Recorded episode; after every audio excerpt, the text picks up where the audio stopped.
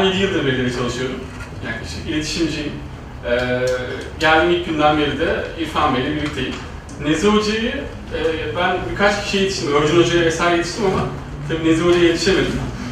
Ee, şöyle bir karıştırdığımda tabii ki tebrikleri vesaire hepsini okuduk, yanlardan öğrendik ama yani benim öğrendiğim e, aş- aşağıda da söylemiş hatta çok önemli bir cümle. Gelenekselden geleneğe internasyonele taşıyan çok nadir kişilerden bir tanesi Nezi Hoca.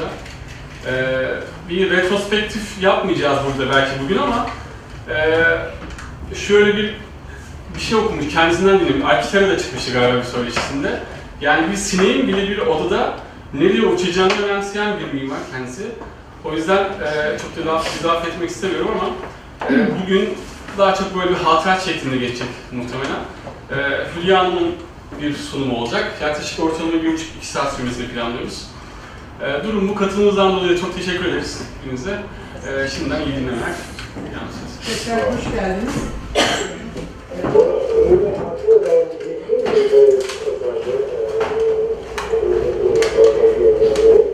Hepimizin heybet çağrısını beklerdim. Yani heybette bir toplantı birkaç tane yapabilirim. Yine de yaparız her zaman. Ama yaparsanız memnun olurum. Eyüp, Eyüp, Eyüp. Ben Eyüp'te, tesadüfen Eyüp'te doğmuşum.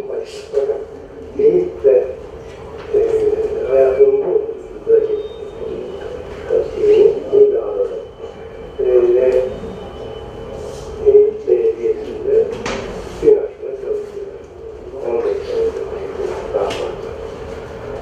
O- Orada e, Bunu niye size seyrettirdim? Ee, hocamız aslında bu genç mimarlarla buluşma adına yapılan 2005 yılında yapılan toplantıda bilseydim sizi Eyüp'te ağırlardım diyor. Ben onun için hep ısrarla e, hocayla ilgili toplantıları Eyüp'te yaptırmaya çalışıyorum. Çünkü onun isteği o. Ben sizi Eyüp'te ağırlardım herkese. Meziye'den ve ben 1986 yılında tanıştık işe başladığımda Farnus Hanımların sayesinde. Ee, onlar çünkü hocamızı canım, ne yapacağım? Niye böyle?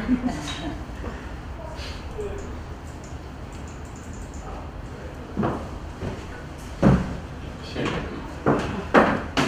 şey, yine aşağıya. Yine aşağı. Bu tam ekran olursa. Siz anlatın ben şimdi zaten. Nezi Hoca e, 1921 yılında Eyüp'te Şifa Yokuşu'nda bir evde doğuyor. E, Sağlığında onun ile ilgili bir şey hazırlamıştım, tevhid hazırlamıştım. O zaman gidip evini görmüştük. Biraz yıkıntı vaziyette doğduğu ev. Evi hemen e, karşısında bir tekke şeyhinin evi var. Oraya Neyzen Tevfik geliyor. Onunla ilgili annesinden dinlediği anıları aktarmıştı bana. Eyüp'ü onun için özellikle seviyordu. Çünkü o tekke şeyhinin hanımı annesinin süt annesiymiş. Ve her bayram biz onun elini öpmeye gelirdik diye anlatıyor. Doğduğu ev bu ev. Ee, bu tescillendiği yıllardaki hali şu anda biraz daha kötü durumda.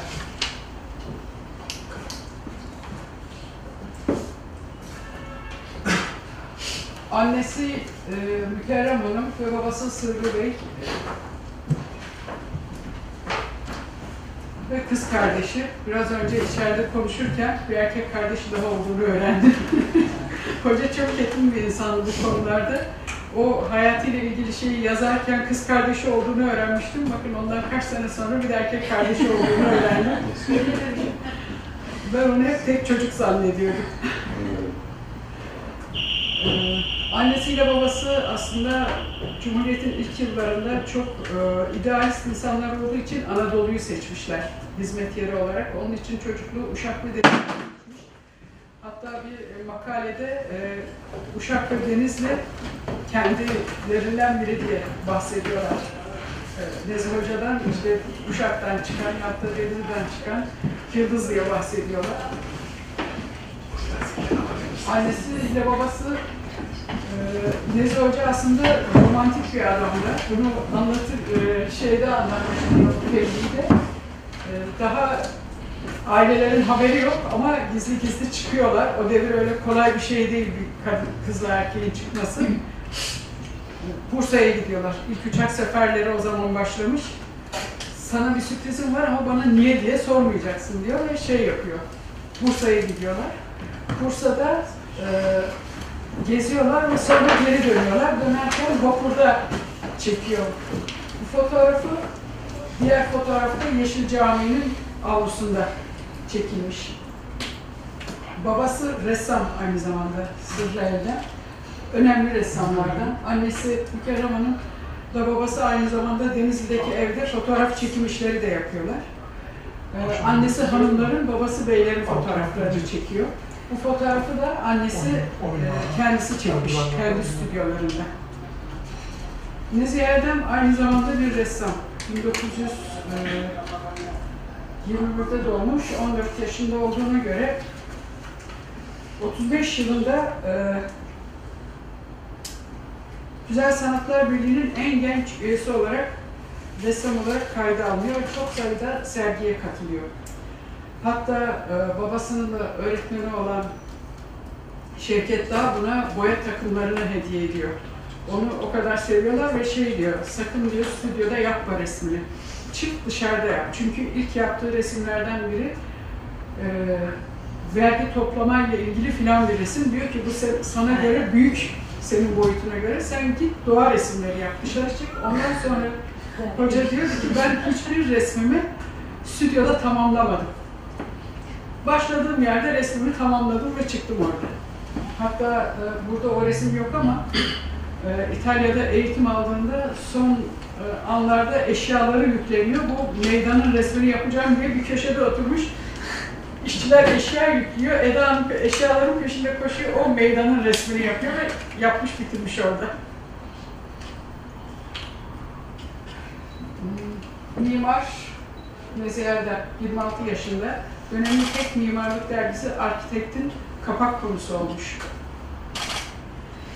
Bir e, sanırım Ziraat Bankası'nın yanı Karaköy'deki oraya önerdiği binayla Arkitera'nın kapağı olmuş. Orada birinci olmuş ama ikinci olan proje uygulanmış. O da ayrı bir mesele. Ve Neziha'dan e, daha sonra konuklarımıza söz verdiğimizde e, ben okul bölümüne girmek istemiyorum. E, çünkü onu davet eden Misket Hanımlar, Farus Hanımlar o konuları daha detaylı anlatabilirler. Eyüp'ten hiç ilişkisini kesmedi. Her konuda Eyüp'ün yanındaydı ve Eyüp için çaba harcadı. Hep şey derdi, e, Eyüp Sultan diye ilçenin adını değiştirmeye çalışmışlardı. Sen demişti önce Eyüp Başkan'a, dönemin başkanına Sultan yap, sonra ilçenin adını Eyüp Sultan yap. Onun için Eyüp'ü Sultan yapmaya çalıştı hep. Bir sempozyumda, sempozyumlarda bir kere tebliğ sundu. O da meydanın açılmasına karşı çıkan bir aslında e, nasıl diyeyim bir yazıydı. Maksadı tebliğ sunmak değil, meydan niye açılmamalı onu anlatmak için yapmıştı. O sizlere verdiğimiz çantalar içinde o tebliğ de var. Onun dışında bütün sempozyumları takip etmiş ve her zaman katkıda bulunmuştu. Bu da yine katıldığı sempozyumlardan biri. Farnus Hanım kendinizi gördünüz mü? Bu ilk sempozyum yanlış hatırlamıyorsam.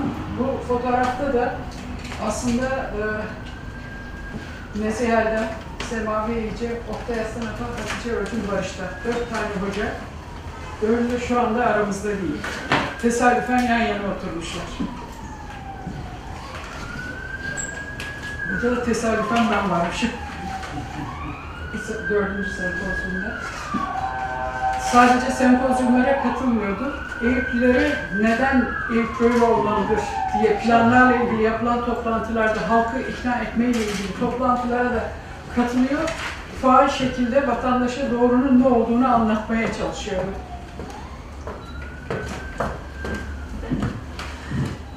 Bir, günde dedik hocamızın doğum gününü kutlayalım. Doğum gününü kutladık. Son yıllarıydı yanılmıyorsam. Ee, doğum gününü kutlamıştık. Çok mutlu olmuştu. Hoşuna gitmişti. Eyüp'teki çalışmalarına geleyim şimdi. Aslında 80'li yıllarda e, üniversiteyle birlikte, öğrencileriyle birlikte Eyüp konusunda çok çalışma yürüttü. O çalışmaların sonucunda hazırladığı bir e, plan, kendisinin çizdiği bir öğrencisi şey demişti. Hocanın yaptığı etütleri alıp üst üste koyuyorduk, ölçekli çiziyor. Aslında eliyle çiziyor ama ölçekli çiziyor. Bu da sanırım bir bölü bir ölçekli bir çizimdi. Bu da o çalışmanın aslında son hali, perspektif olarak yapmıştık. Kendi projelerini yerleştirmiş, Eyüp için düşündüğü, tasarladığı bütün çalışmalar bir arada yer alıyor. Mesela yapılmış çalışmalarından biri Sokollu Mehmet Paşa'nın vakıf arazisi. Bu durumdayken üzerinde tuvalet var, otopark olarak kullanılıyor, çok kötü bir kullanım vardı. Hocanın bu çalışması orada yapıldı. Şu anda e, orası meydandaki kalabalığın yemek içme ile ilgili olan kalabalığı bir miktar emen bir işleve sahip. Burası kesimhanenin eski hali. Kesimhanede e, imaretin içindeydi. Orada kesilen hayvanların atıkları dışarı atılıyordu. Kazıklı yol yapılmış. Kazıklı yolun önünde konteynerler, içinde bağırsak temizleyenler, işkembe temizleyenler ve eve gelenler bu görüntüyü seyrediyor. bu kesimhanenin olduğu bölüm yine böyle muhteşem görüntüler vardı. Hocamız bütün bunları çekti. Arkada bir alan vardı. Orada gayet modern bir kesimhane planladı. O plan uygulandı. Şimdi o görüntülerin hepsi gitti artık. Kimse Eylül'ü o kötü görüntülerle hatırlamıyor. Müzisyenler kahvesi yine yok olmuştu. O konudaki desteği de her zaman e, en üst noktadaydı. Müzisyenler kahvesi de şimdi inşa edildi ama tabii eski anlamını taşımıyor. Çünkü eskiden suyun kenarındaydı. Şimdi önünden kocaman bir yol geçiyor. Rahmetli hoca hep şey derdi. Bir gün inşallah o kazık yolu dinamitlemek bana kısmet olacak. hep onun hayalini kuruyordu. Bir gün dinamitleyeceğim orayı diyordu. Ve sahilde önerdiği şeyler teleferikten sonra bu Eyüp Lisesi'nin olduğu yerde bir kürek ve su sporları merkezi öneriyordu. Diyor ki yani oradaki lisenin bir anlamı yok çünkü yaşamdan kopuk. Orada bir yerleşim alanı yok. Onu başka bir yere taşıyabilirler ve buraya kürek ve su sporları merkezi yapılabilir. Hatta e, öğrenmekten hiç yorulmuyordu. Gitti kürek sporları ile ilgili kulüpleri buldu, neler gerekli onlarla ilgilendi. Bayağı bir çaba harcadı her yaptığı proje için.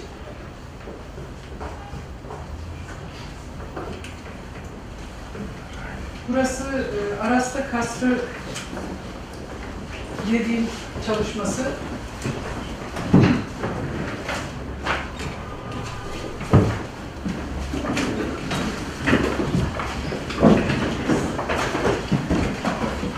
Arasta Kasrı da aslında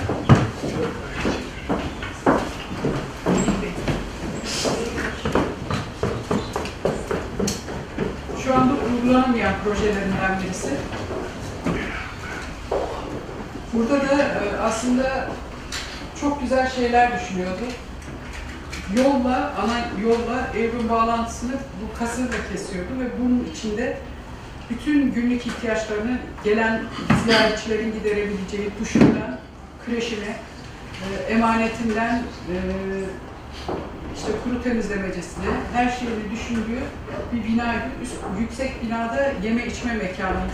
Alt katı açıktı onun, alt katlı bir geçiş vermişti meydana doğru. Sadece yaya sirkülasyonu olsun, meydandaki o karmaşa kaybolsun. Sadece Eyüp'e ziyaret için gelenler buraları kullansın. Araç trafiği olmasın Eyüp'ün içinde diyor. Bir başka uygulanamayan projesi şu anda yerinde belediye hizmet binası var. Aslında buraya da Nezih Hoca bu e, spor merkezi, buz pateni, yüzme havuzu, gerektiğinde e, voleybol, basketbol oynanabilecek alanlar. Böyle bir şeyler projelendirdi, yaptı, kurudan geçmişti sanırım? Her şey. Her şey Yeni bitmişti ama. Yeni yönetim gelince ihtiyaç duymadı buna, belediye binasını oraya gitti inşallah. önemli değişim. Uygulanamayan bir başka projesi e, Hoca Neyhane derdi.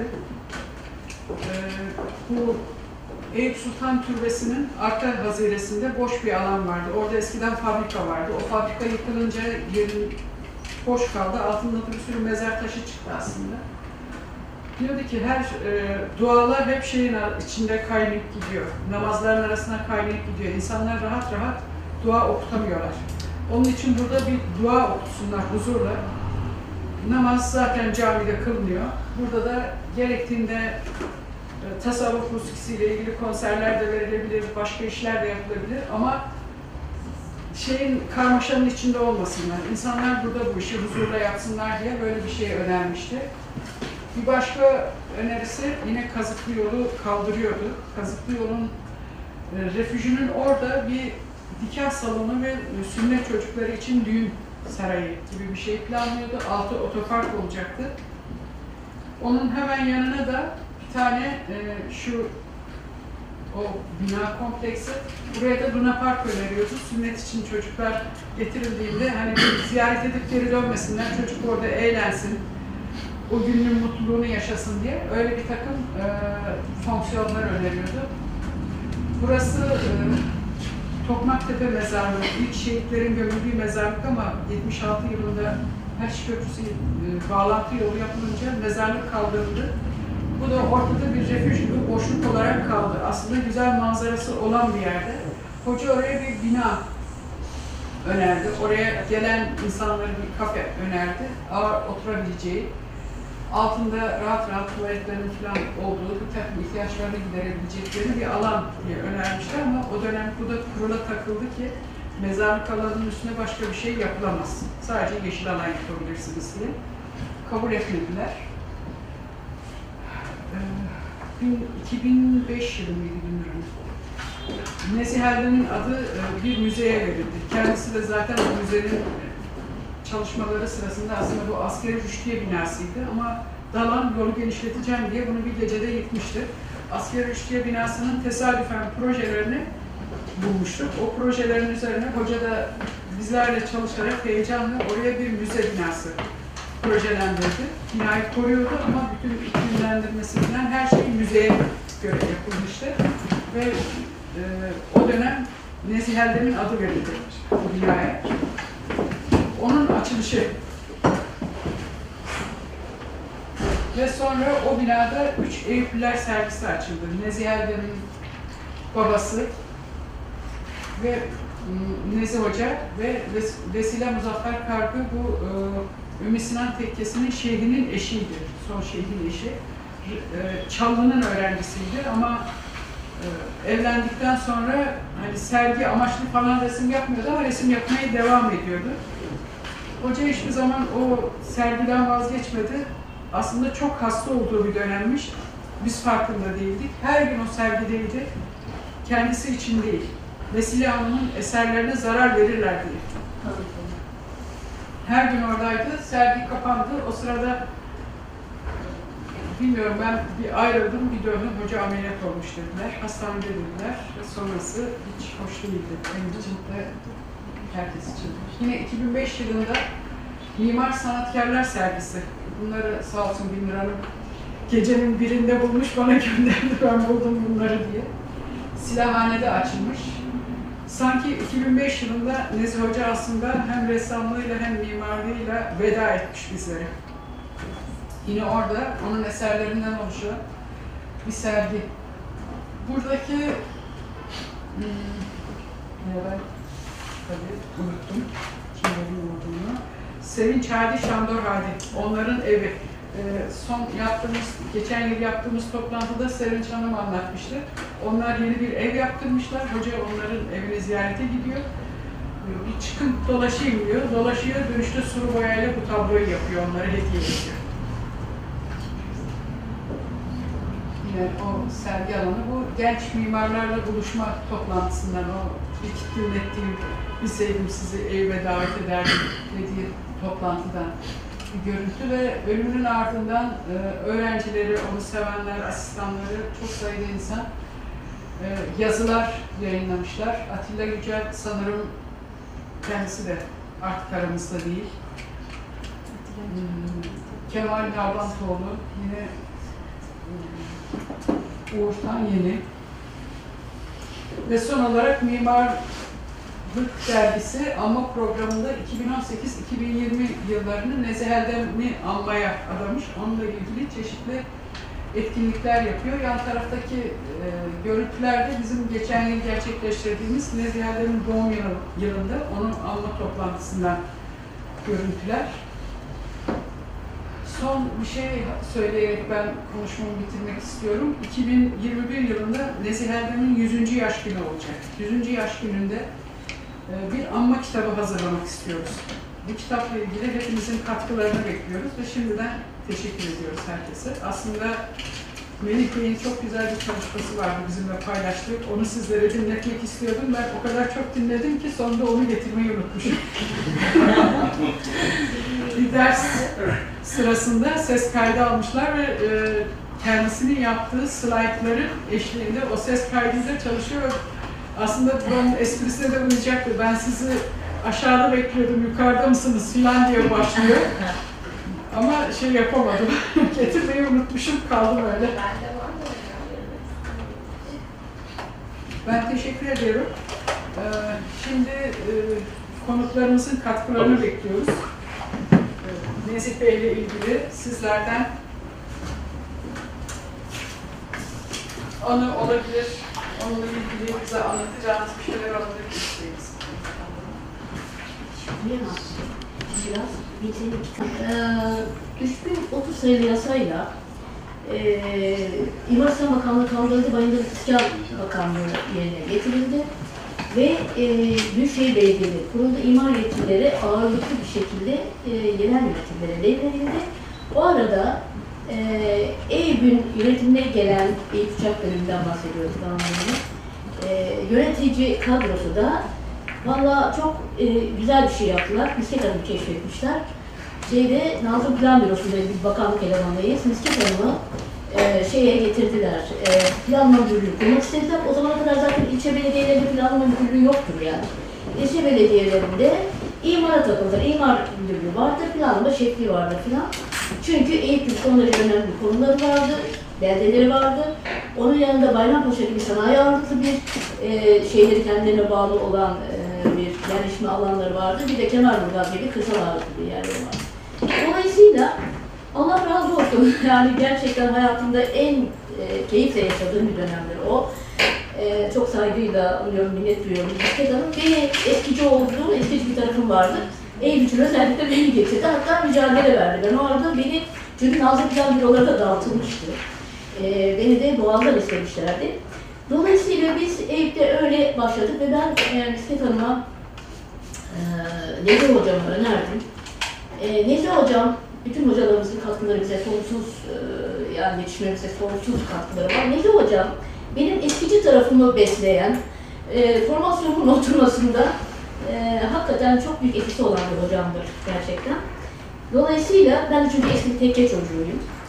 Do- Dolayısıyla e, Misket Hanım'a teklif edip Misket Hanım hemen dedi gitti konmuş hocayla ve e, hocamızla e, Teknik Üniversite'nin de odasında görüştüm. Ben kabul ettim. Ben onun eğitimde olduğunu falan da çok iyi bilmiyordum yani. Belki hayal meyal falan bir şey biliyorsam bilmiyorum. Şimdi dolayısıyla ben fazla uzaktan rahatsız etmeyeceğim ama meydan ve yakın çevresinin kentsel tasarım projesini eline, ele aldı. Biz bütünüyle planlama hadisesini yaparken ee, müthiş güzel ifadeler Aras da diyor mesela anlatabiliyor? Ve bu e, çalışma içerisinde e, aşağı yukarı gerçekleşen gerçekleşmeyen projeleri değildi. Mesela yeni yolu çünkü o zaman e, Mendeş istinafları sırasında yeni yol gelmiş şeyin bağrına saplanmış. E, tam caminin duvarının bağrına saplanmış. Orada işte şeyler e, otopark yapan arabalar ve de e, monumental falan görüntüde bir tuvalet falan böyle bir ka- kaotik karışık bir ortam. Dolayısıyla e, yeni yol getiriyordu, hafif kaldırıyordu, otoparkı ortadan kaldırıyordu. E, bir takım hizmet alanlarını aşağıya alıyordu, böyle bir şey düşünüyordu. O gerçekleşemedi. Ben yani düşünüp de gerçekleşemediği, bende kalan izler, izler bırakan, hep kafamda keşke olsaydı diye düşündüğüm şeylerden bahsedeceğim. Bir uzay örtü düşünüyordu meydanda. Yani fani diyordu dünya gibi. E, bugün var yarın yok. Yer yer delik, delik olduğu yerde şeyler, e, ışık kümesi aşağı iner. Altta da bir sıfır ışıkta güvercinler olur. E, şey diğer kapalı olan yerlerde gölge teşkil eder falan. Yani son derece güzel betimli oldu. Yani kendi ressam olurken anlatırken biz onu burnumuza hissediyorduk. E, dolayısıyla ve bütün bunların yanında uzay örtünün yanında bir pano düşündü. Mesela o yapılamadı. Bir pano düşündü. Yaratılış ve evrenle ilgili bir pano düşündü. Şimdi onu valla hep içimde bir umut ederim keşke yapılsaydı. Yani nasıl güzel bir şey çıkacaktı ortaya. Büyük. Yaratılış ve evren. Dolayısıyla acaba diyorum Eyüp Belediyesi mümkün değil onun ne düşündüğünü bilemeyiz ama bir yarışma açar mı? Ressamlar arasında veya işte böyle sanatkarlar arasında. Onun birebir çizimini yaptı Mazhar. Evet, evet. Şimdi e, yani bu pano şimdi valla benim biraz ukde, ukde ukde olarak da kaldı. Şimdi tabii meydan ve yakın, e, şimdi şeyler genel hizmet getiriyoruz diye Bisiklet Hanım'ın ama güzel bir lafı vardı. Der ki biz onları aynı zamanda öğretiyoruz diyor, eğitiyoruz diyor, yöneticileri. İlle de meydanın karşısındaki alanları açmak istiyorlar kardeşim, yıkmak istiyorlar. Ya kardeşim yıkma yani niye yıkın? Çünkü eee işte mesela izah ediyorlardı. Mekke'de de öyle ortada Mekke o etrafı açılmış falan peşmeken. Biz Zeynep Almayı dahi getirdik. Kadın dedik ki yani hocamız, hocamız. Tufut bir kadın. Ee, bunun paralelinde Nezih Hoca'nın getirdiği bazı şeyler var. Ne diyordu? Ya bu bir kere en büyük patlama caminin meydanında. Osmanlı Şehir Dokusu'da öyle bir şey yok. Osmanlı Şehir Dokusu'nda e, kıyıya paralel yol da. İşte o kıyı paralel, kıyıya paralel yol kazık yol, kazıklı yol gibi eğri bir kazık atmış bir hadisedir yani. Şimdi e, dolayısıyla bunu koyalım. Ha meydanda namaz kılınıyor eyvallah. Biz meydanı hep fotoğrafladık. O dönemde bayağı bir ağır çalıştık. Tamam. Meydanda e, caminin kıble çizgisinde bir kıble taşı. Onun, onun arkasında kılınır kardeşim. Ve de e, o odalarda yine Eyüp'e layık, Eyüp'ün e, geçmişine layık saygılı bir takım fonksiyonlar getirilir. Ne bileyim ben e, işte geleneksel sanatlarla ilgili falan. Ve bunların sergileri de onların iç avlularında olur. Sen niye gidip oradan kaldırıyorsun? Anlatabiliyor muyum? Böyle bir takım yaklaşımlar vardı. E, dolayısıyla bir de hocamızın harika bir yaklaşımı var. Ben hocadan duyduğum şeyleri söyleyeyim. Eskiyle yeniyi harika yan yana getiriyordu. Diyordu ki mesela ifade ederken de eski bina, yanında yeni bina var. Onu taklit etmiyor ama. Biri, biri diğerinin, biri ötekinin e, beline elini koy, sarıyor. Öteki de onun omuzuna elini sarıyor. Birlikte yaşıyorlar. Çok güzel ifadeleri var. Fevkalade güzel. Mesela e, işte merkeze de yakın olduğu için yani üniversitede vesaire yakın olduğu için belki Eyüp nasıl kullanılabilir falan bu üzerinde düşünüyorduk hep birlikte. Diyelim ki pansiyon olarak kullanılacak diyelim. Ee, şey, Diyarbakır'da falan. İşte oradaki evleri falan çizilen arka bahçeler.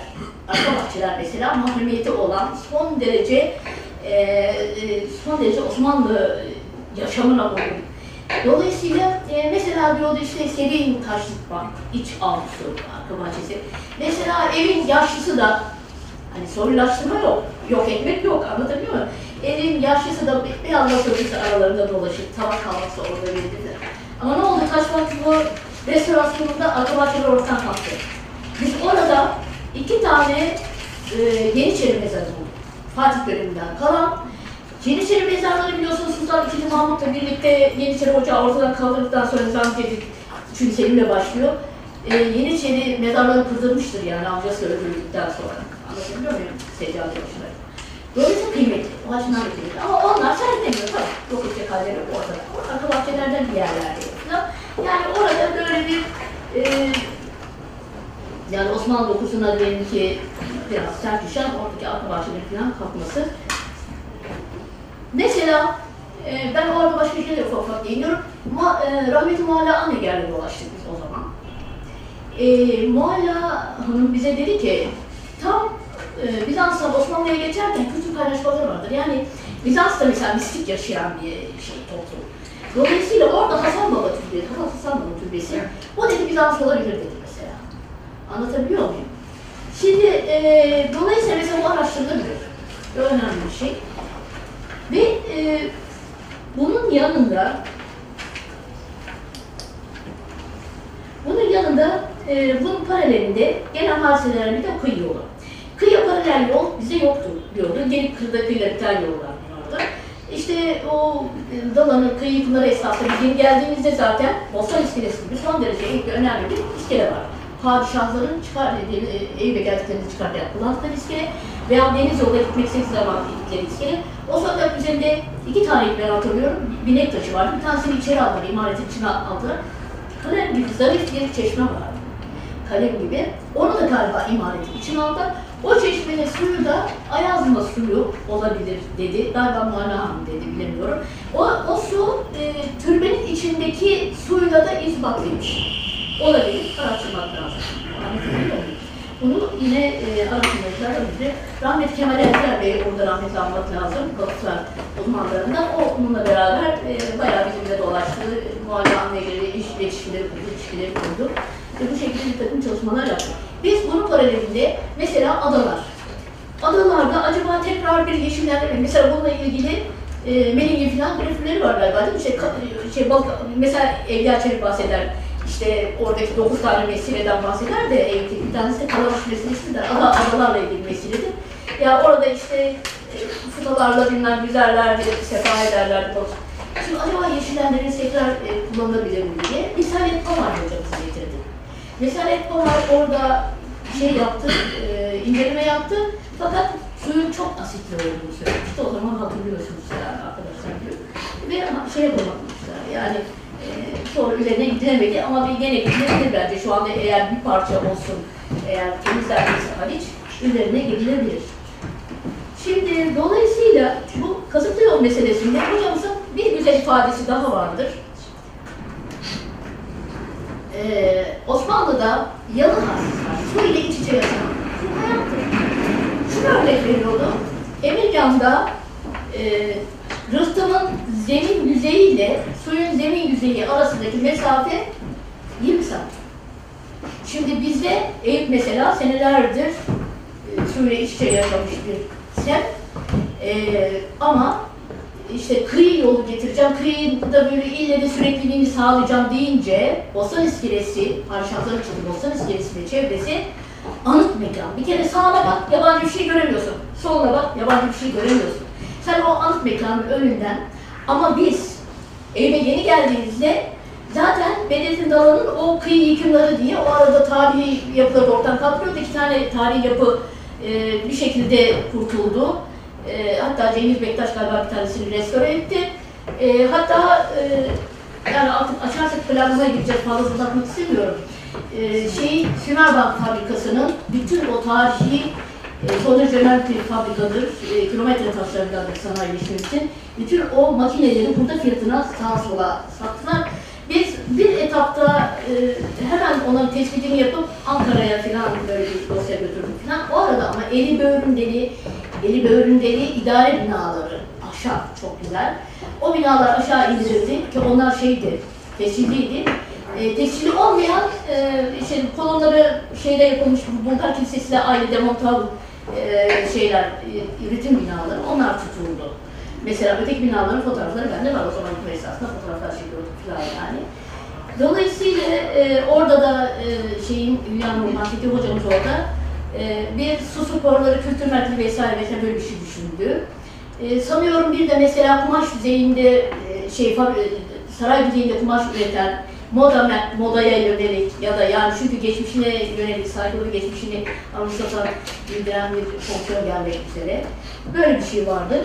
Hocamızın o arada e, kasıtlı yolla ilgili yanılmıyorsam şöyle bir şey söylüyor. Şimdi biz geldiğimizde onu söyleyeyim de ondan sonra kasıtlı yola geçeyim. Biz geldiğimizde bir kere eski müzisyenler kahvesinin e, yapısı duruyordu. Şöyle masalı tavanlar duruyordu. İçinde koyunları, imaretin koyunları besleniyordu. Anlatabiliyor muyum? Ve de malta taşları duruyordu. Kayıkların geldiğinde bağlandığı kayık o bağlama halkaları duruyordu. E ne oldu? E, biz daha işte sağımızı solumuzu anlayıp işte çalışmalar başladığımızda, programladığımızda e, tutup böyle rastgele şey ip çekerek üzerleri betonlandı. Betonlandı malta taşları üzeri falan. Daha sonra o garibim yer, orası dediğim gibi anıt bir mekan. Yani Hüseyin Paşa Türbesi, Hüseyin Paşa Kütüphanesi, Hasan Hüsnü Paşa Camii, efendim ve hocamızın hakikaten düşündüğü de yapamadığı hemen orada yer alan eski eski fabrika binasının yeni yapılan şeylerin e, söyleyeyim e, hazinelerin arasında bir salon düşünüyordu mesela. Müthiş bir etkili olur. Yani orada bir Nebevi ayini düşünün. Arkanızda hemen baktığınızda o şeyleri, hazineleri ve sergileri görüyorsunuz. Yani böyle bir mekan. Bu mekanda önce işte orası asfaltlandı. Ondan sonra iki saatlik bir, birkaç diyorum ya 20 saatlik e, zeminle suyun arasında birkaç basamak aşağı indi. Ondan sonra da dört izli kazıklı yolda illa süreklilik sağladı. Hocamız o dönemde tünel projesi üzerinde çalışıyordu. Çünkü böyle bir şey öner önerildi. Biz ama böyle bir şey karar vermiştik. Kıyıdan gelen yol, e, bana onun tasarımını ben çizdim yani hiçbir estetlere dokunmadan böyle. E, Nigar, e, şair Nigar Türk açık, açık mezarları vardı açık türbeleri. Onların yanından geliyor, Kızıl Minare Mescidi'nin altından geliyor. Yeni yolu yakalıyor, o bölgedeki buralara saplanan yolu yakalıyor, götürüyor. E, Eyüp, e, Çocuk Esirgeme Kurumu'nun altından Eyüp Mezarı'nın altından geçiyor ve e, şey, Bahariye Caddesi'ne bağlıyor. Hocamız da e, tünelleri, o zaman işte şöyle diyordu, 180 e, metreyi falan geçmemeli, 200 metre en fazla çünkü işte egzoz dumanı şuydu buydu. Hani şimdi bakıyorum böyle metreler şey yapılıyor senkroncu ona göre yani. İki tane ayrı bir de o kadar iki, bir, iki giriş, giriş nasıl düşünüyorsa bilmiyorum, iki ayrı giriş çıkış yapıyordu. Kendisi tabii fevkalade müthiş bir tasarımcı olduğu için onların tasarımlarını yapıyordu. Tam o dönemde beni e, Büyükşehir'in ulaşımında İlhan Kıvanç bisiklet hanım. İlhan çağırdı. Aman dedi illa oraya kazıklı yolu yapacaklar gel. Orada gittik biraz milli mücadele vermeye çalıştık. İstiklal Savaşı. Fakat başa çıkamadık. Yani reisten getirilen kararlarla tepeden biliyorsunuz. Ve o kazıklı yol oraya geldi. Boğaz'da da aynı kazığı atmıştır şeyden, e, şeyin yanından geçen, Arnavutköy'ün yanından geçen kazığı. Ve de bu şekilde e, oluşumundan bu yana denize iç içe yaşayan Eyüp, e, meydan yakın çevresi bir bütün halindedir ve tasarımı da hocanın öyledir. Denizden kopartalım. Onun üzerine hoca buna şöyle yaklaştı. E, madem ki biz, ben diyorum ki mesela kaldırsın kardeşim kazık yolu, kaldırsın o tünel yapısın oradan da geçsin işte oraya kadar yol yapıldı zaten. Ha, kalkmadı yeni yol ama yeni yolu yakalıyor, oradan getiriyor. Tünelle şeyin altından, tarih mezarının altından geçiyor. Bahar Mevla hanesine bağlanıyor. Dedi ki madem kalkmayacak promenant olsun, gezinti yolu. Çünkü e, dalan, işte gözlerim gibi yeşil mavi olacak filan e, temizleme hadisesi var. Dolayısıyla ilk e, İngilizlerin o Oxford'a kendi yarışları, ilk yarışlar yapıldı. Bu yapılabilir, spor. Hoca onu düşündü. İşte durgunsun çünkü. Ve dolayısıyla orada e, en azından promenat olur, tribünler bulunur, bu tarz yarış var. Hatta orada bir de böyle hani gösteri uçakları var ya, öyle bir şey ben hatırlıyorum. Film yapıldı. Böyle bir uçak geldi, şeyler alındı. Böyle bir spor faaliyetlerine meydan e, verilebilir diye dendi.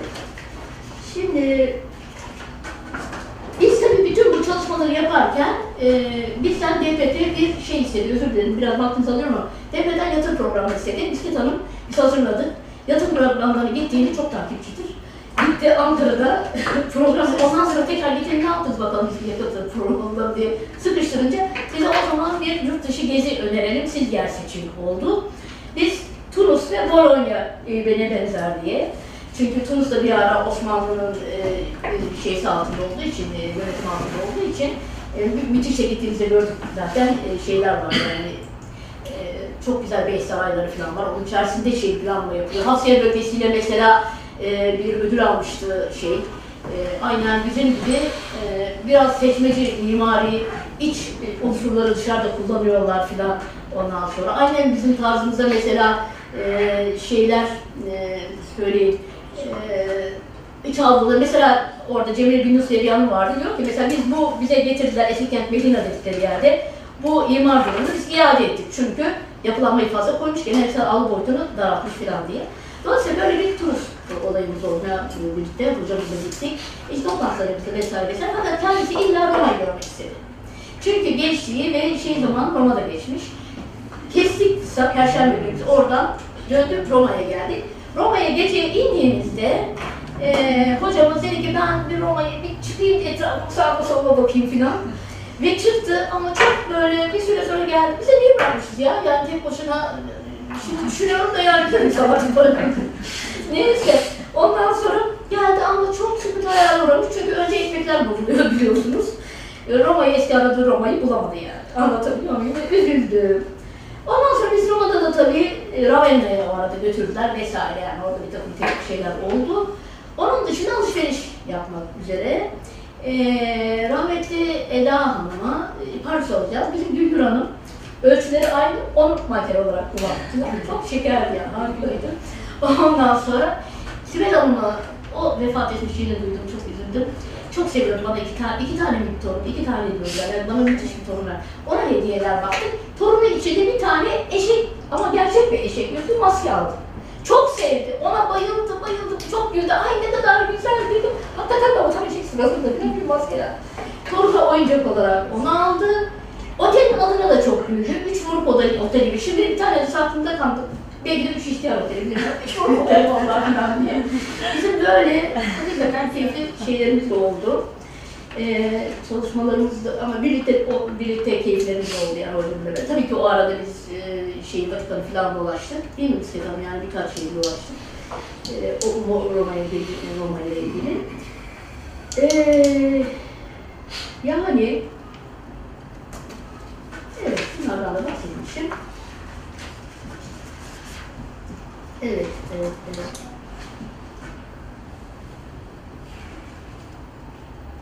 Evet, bunlardan bahsetmişim. Ve de ve de, ve de, ve de. Ha, bir tane bir şey daha var benim bildiğim, bana söyledi. Ve ben çok şaşırmıştım. İlk şey var söyleyeceğim. Yok, dedi ki bir gün köydeyiz dedi, 10 yaşında. Resmi 10 yaşında. Resim yapmak istiyor, ille resim yapmak istiyor. Ve şey yok, tuval yok, ne yaptı? Çuvalı boya, boyamış. Çuvalı beyaz boyamış. Neyle boyası dedik boyayla. Üzerine yaptı. Hocam dedim çok normal değil mi? 10 yaşındaki çocuk için. E zaten öyle dedi normal. bir şey daha. Bu da benim buradan ayrıldıktan sonra. Şunu da söyleyeyim. Biz mecburen, bisiklet hanım emekli oldu gitti. Beni tekrar müdür mamule olarak şey planlama müdürlüğüne çağırdılar. Mecburen bıraktı. O burayı bırakmadı. Ama biz arkadaşlarımıza devrettik. Onlar bayrağı alıp sürdürdüler. Bununla ilgili bir şey söyleyeceğim. Duydum, çok üzüldüm. Şimdi tabii yine hep hizmet getiriyorlar ya bizim e, genel yönetimden sağ olsunlar. Ağaçları kesmeye kalkmışlar. Niçin kesiyorlar da bilmem. İslam Bey veyahut da yeni yol üzerinde. Gece 11'e kadar oturmuş. E 11'den sonra kalkmış gitmiş yaşlı hasta. Ondan sonra kesmişler. Saygı duyup beklemişler 11'de. 11'den sonra kesmişler ağaçları. Yani e, böyle bir şey kulağıma geldi ve gerçekten üzüldüm. Ve e, doğrusu şunu da söylemek istiyorum. Bir tane büyük şanslı hissediyorum. Sana söylüyorum. O hocalarla okuduğumuz için. Çok büyük bir, bize çok müthiş katkıları oldu. Bizler de bir şeyler bizden sonrakilere o anlattıklarımıza, yaptıklarımıza verebildiysek o da bizi mutlu eder. Yaptığım beldeye çalıştığım beldede bir şeyler verebilsek o da bizi mutlu eder. Dolayısıyla e, o bizim için büyük bir şansı. Setan bir e, hakikaten yapıcı, çok iyi bir yönetici. Ve de plancı öyle bir e, yani Bisiklet Hanım'ın, Bisiklet Hanım geldi. O da bakan elemanıdır. İller arkasından geldi başkan yardımcısı olarak. O benim için bir şans olmuş oldu yani. Böyle bir şey. O da e, belediyeye büyük bir hizmet, yani yapabilmiş kadar, elimden geldiği kadar yapmış arkadaşlar. Peki çok teşekkür ediyorum beni dinlediğiniz için. Söz almak isteyen.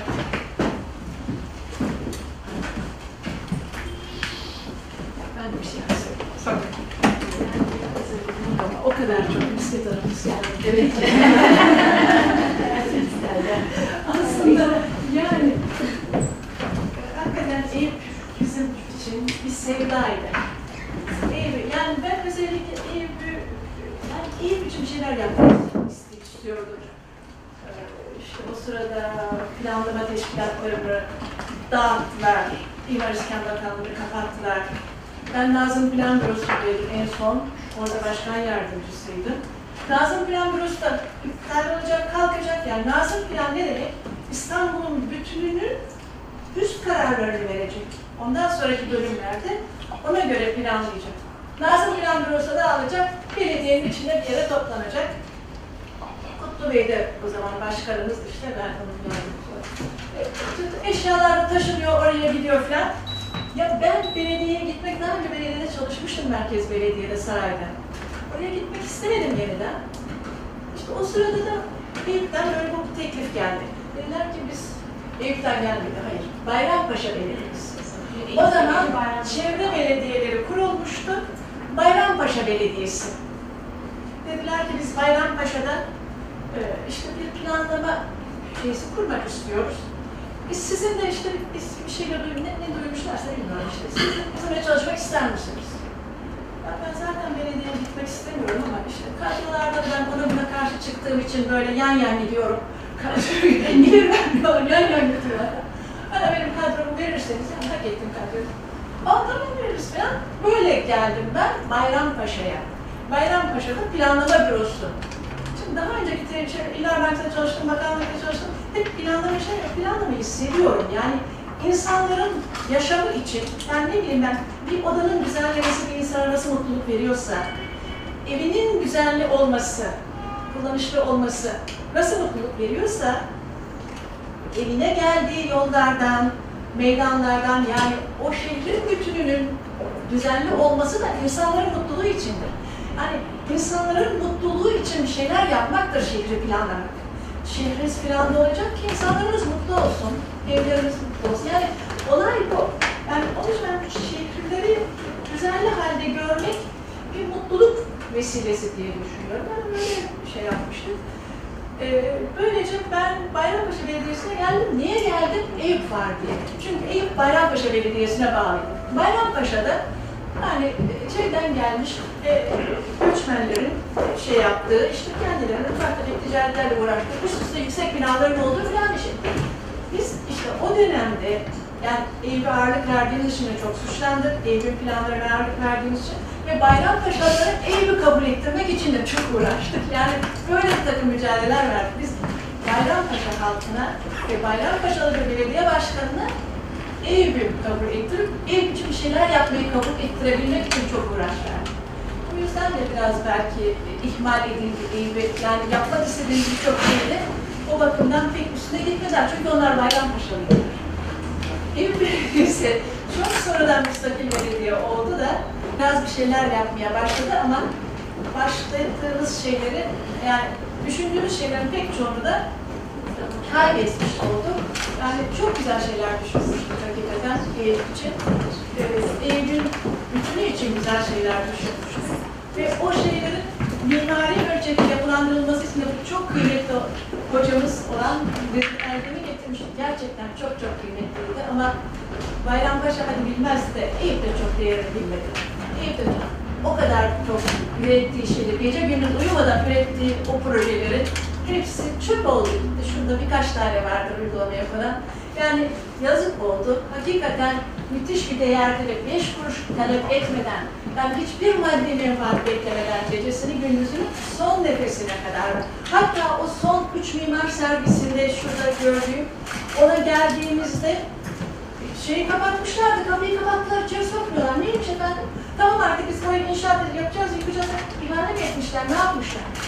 Zor bela girdi, hasta şey yapmıyor, yani son günler işte artık. Hasta zor bela inatça girdi içeriye, o bantları falan kaldırdı ve orada biz oturduk akşama kadar. Ertesi günde inan, yani biraz da şeyine inatçı bir insandı. E, şey, Allah rahmet eylesin. İnşallah mutlu şad olmuştur orada. Yani hiç olmazsa birkaç bir şey yapabildi ama düşündüğü şeyler gerçekten ulaşılacak şeyler değildi. Ve o şeyler çok yazık oldu. Kıymeti bilinmedi. O, o bakımdan ben hala üzülürüm. Yani çok büyük bir değerdi getirdiğimiz. İrfan Hüseyin onu ısrarla istedi. Ben de çok sevdiğim bir hocamdı. Biz ondan akustik dersleri almıştık. Akustik seçme dersleri ve temaşa yapıları. Onun en büyük şeysi yani o temaşa yapılır diye bir ders verirdi. Yani bir tiyatro salonu veya bir toplantıda orada oturan bir insan konuşmacının şeysiz konuştuğu sesin olduğu gibi net olarak duyar. O nasıl olacak? Ses dalgaları nasıl gelip de her sırada oturanın kulağına erişecek veya şey yapmıyor. Yani müthiş bir şey. Ben bu dersi ondan hani seçme ders olarak aldığım için biliyorum. Hakikaten çok detaycı, çok hassas, çok hassas bir insandı. Allah rahmet eylesin. Yani biz de bir hizmet vermeye çalıştık ama yetemedik, yetişemedik. İnşallah bundan sonra iyi şeyler olur. Hülya'ya çok teşekkür ediyoruz. Yani bu işi bırakmadığı için ve hala sürdürmeye devam ettiği için. İnşallah akla sahip olur bir şeyler çıkar. Bir şey eklemek istiyorum. Şimdi hatırlattım bisiklet hanım. Salon. Çünkü biz geldiğimizde orada bir Mevlevi ayini yaptırmak istedik. Ama bir salon bulamadık. Karşım 23 tane tekke var Eyüp'te. Ama bir tekke salonu yok. Onun üzerine şu anda veya Bahare Mevlevi Hansı vesaire. Nezih Uzel'le gittik, görüştük. Ve e, kala kala spor salonu, spor salonu yap, yapılamadı. Yapmak da zaten çok cazip değildi. O bakımdan bizden sonra işte bu en azından Bahare Mevlevihanesi'nin yapılmış olması vesaire vesaire e, en azından bu şeyin e, yani tekrardan ele alınıp aslına özgün e, fonksiyona saygılı şekilde değerlendirilmesi gerçekten uygun yani. Ama o işleri ben şunu da söylemek istiyorum doğrusu e, Eyüp'te çok şey yaptık. Öyle hiçbir şey yapmadık değilsin gece günümüz orada geçti. Çok şey yaptık. En azından EYSAM. en azından EYSAM. Yani e, biz bir planlama geleneği oluşturduk. Çünkü biz bir de stratejik planlamadan gelen adamlarız. Belediye elemanı değil, bakanlıktan geldik. Çok teşekkür ederiz. Bu arada aramızda belediye başkanımız Sayın e, Deniz Başkanımız katıldı. Belki kendisi de aynı dönemde Nezih hocamızla buluş, yani aynı dönemde mutlaka hatıratı vardır. Belki birkaç kelam etmek ister kendisi. Kıymetli Hazırım, hoş geldiniz. Ben yakınlarına tekrar anlatmak. Kısa sürede olsa yine son ikinci beş yılında tanıştık. Birinci beş yıl, ikinci beş yıl. 94'te aslında başladık çalışmaya. 94. Evet, Gönül Hanım her sıkıntısından bana getiriyor konuyu. Rezervatörde kıstı. Bunu çözmemiz lazım. O süreçte beraber çalıştık. Ee, sadece hoca olmak değil, kendini vakfetmekle ilgili aslında. Bugün burada anıyorsak, kendini vakfettiği için aslında. Ee, o yüzden vakıf insanlara ihtiyaç var. Sadece burada değil, her dalda, her branşta kendini mesleğine vakfetmesi lazım. Bizim maalesef fast food kültüründen kurtulmak gibi bir, kurtulamamak gibi bir hastalığımız var. Kurulan at modeliyle mimariyi de geliştiremeyiz, sanayi de geliştiremeyiz. Hiçbir hizmet sektörü geliştiremeyiz. O yüzden Amerikalılar kendi içindeki hainleri asarlar ama dışarıdaki hainleri beslerler. O yüzden kendi içimizdeki değerleri doğru tespit edip onları gere- gereği şekilde yararlanacak hale getirmemiz lazım. Bizim de onlardan bir tanesi. Adına açılan müzenin kapanması yanlış bir uygulama. Şimdi bunları tekrar düzeltmeye çalışıyoruz vesaire ama işte bozguları yapmak kadar zor bir şey yok. Yapmak çok daha kolay. Yeniden bir şey yapmak. İstanbul'un fethiyle Yaşıtköy'de Eyüp Sultan Lisesi'nin hala bir müzesi yok mesela. İşte iyi hasbelkader bir başlangıcı vardı. O büyürdü. Şimdi birer daha koya koya büyüyebilirdi. İşte biz de bunların hepsini şimdi kendi projelerimizi alarak devam etmeye çalışıyoruz. İstanbul'un merkezine Eyüp Sultan'ı yerleştirdik. İstanbul'un merkezinden açılan bir yelpazeyle şehirciliği de, tarımı da, turizmi de, e, havalimanının da için içinde olması sebebiyle hem Karadeniz hem Halic'de bu işin içine katarak bir tarih, kültür, turizm şehri oluşturmak için özen gösterdi, yapacağı inşallah. Bunun için de düşünen her beyle ihtiyacımız var. Bu işte gönül, gönül vermiş, bu işle ilgili küçük de olsa bir makalesi olan herkese ulaşmaya çalışacağız. Mutlaka inşaatı bir üniversite, mimari bir üniversite, tarafı bir üniversitede çalışalım istiyoruz. Kültürlü bir üniversite. Yani her yaptığımız bir işte bir üniversite katkısı olsun istiyoruz. Bunun sebebi o işe bir ciddiyet gelsin, bir kültür gelsin, bir kalite yakalamak istiyoruz. Dünya, dünyanın gelişen şehirleri böyle yapmışlar. Ee, bunu biz kendi kafamızdan, kendi ben böyle düşünüyorum diye söylemiyorum. 25 yıldır bu işi yapıyorum. Yaklaşık dünyanın da epey bir bölümünü gezdik bu işlerle ilgili. Tramvay için Rusya'ya gittiğimizde başka bir işe daha baktık. İşte başka bir iş için Güney Kore'ye gittiğimizde başka bir konuya daha baktık derken e, gelişen yerler neyle gelişmişse yeniden kaptağını düzeltmeye, keşfetmeye lüzum yok. Güzellikleri alıp yanlışları yapmayarak daha müreffeh bir toplum, daha müreffeh bir şehircilik yapabiliriz diye düşünüyoruz. Bundan sonraki süreç öyle yapacağız. Ben tekrar hocamı rahmetle anıyorum. Ee, gereği gibi anılmadı dedi. İnşallah biz bundan sonra gereği gibi anarız. Ee, eserler doğrudur. İşte her, her ticari baktığımız için e, olmuyor. İşte bilimle uygulama arasındaki fark her şey. Ticaret geliyor, ekonomi bilimin üstüne çöküveriyor. Her yerde böyle olmuş. Böyle olan ülkelerde gelişemiyorlar maalesef işte. Bizim gelişmek istiyorsak başka argümanları öne çıkartmamız lazım. İnşallah söyleye söyleye, uygulaya uygulaya, küçük çaplı da olsa biz uygulayacağız. İyi örnekler, güzel neticeler doğuracaktır diye umut ediyorum. Yani bu burada olmazsa olmaz, e, öyle değil, olmazsa olmaz, olacak olan yine, yine biz olduracağız. Küçük küçük de olsa güzel numuneleri ortaya koyacağız inşallah. Ee, ve bu konuda da herkesin görüşü, katkısı neyse onları da almış olacağız. Çünkü bir beyinden çıkan görüşle bir şeyin komple yönetilmesi mümkün değil. Birçok beynin katkısını da bu çalışmaların içine almamız lazım diye düşünüyorum. Tekrar Allah rahmet eylesin. Ruhu için de etraf edelim.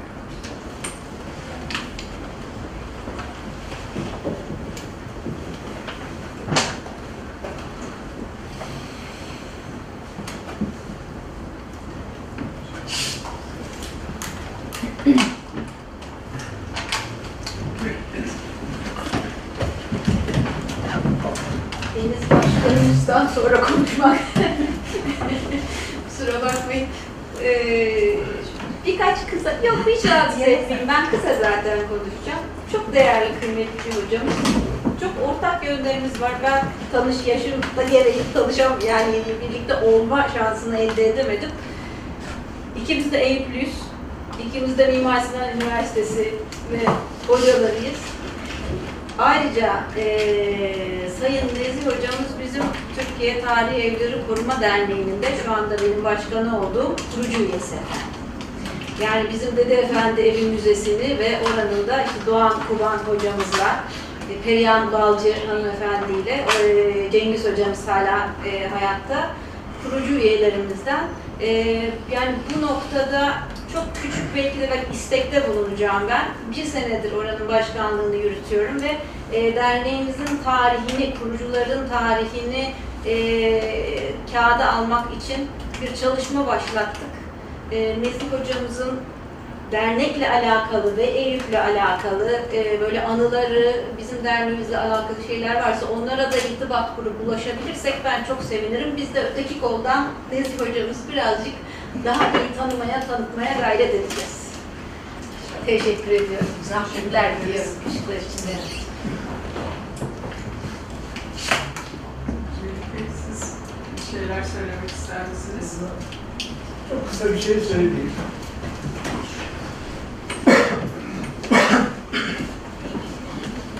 Adım Melih Kamil. Nezih Bey'le e, 1960'lı yıllarda tanıştım. Ben öğrenciydim. 67'de üniversiteye girdim. Teknik üniversite Nezih. Mezun oldum 72 yılında. O zamanlar Nezih Bey'in asistanı yoktu.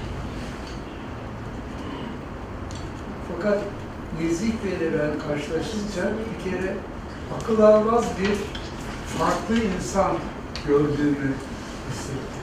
Yani bugün de aynı şeyi düşünüyorum. Nezih Bey bir fenomendir. Yani mimar falan sözcüğü yetersiz kalıyor onun için. Hem öğretici olarak hem de tasarımcı olarak olağanüstü. Bunu görünce ben dedim ki yani bu eğitim süresi, onda bir iki proje yapmıştım. Bana yetmedi. O da asistan almıyor ama talip oldum. Yani hocam ben biraz sizin yanınızda devam edebilir miyim falan. O da kabul etti birdenbire. Ve ben uzun bir boşluktan sonra Nezih Bey'in asistanı olarak 72 yılında mezun olur olmaz üniversitede göreve başladım. Ondan sonra 81 yılında zannediyorum bitti benim işim Nezih Bey'de. Ve üniversiteden ayrıldım. Bir akademik kariyer yapmadım. Benim kariyerim Nezih El'den oldu. Ve e, ondan çok şey öğrendim. Ve ondan öğrendiğim bazı şeylerle ondan sonraki hayatımı kazandım.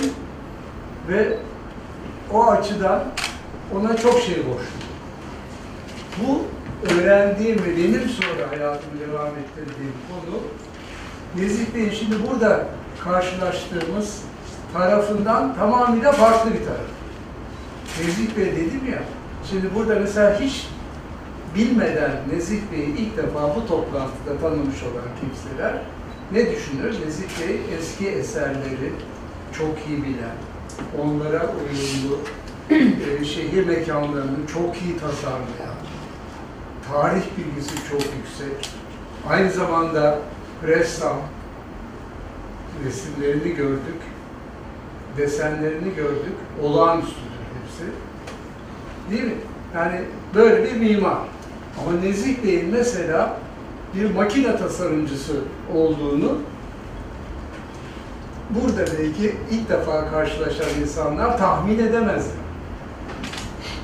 Akıl almaz detaylar düşünen, hepsi çalışan ve bu detayları da derste öğreten bir hocaydı aynı zamanda. Yani sadece şehirle ilgili mekanların tasarımıyla ilgili ders yapmazdınız.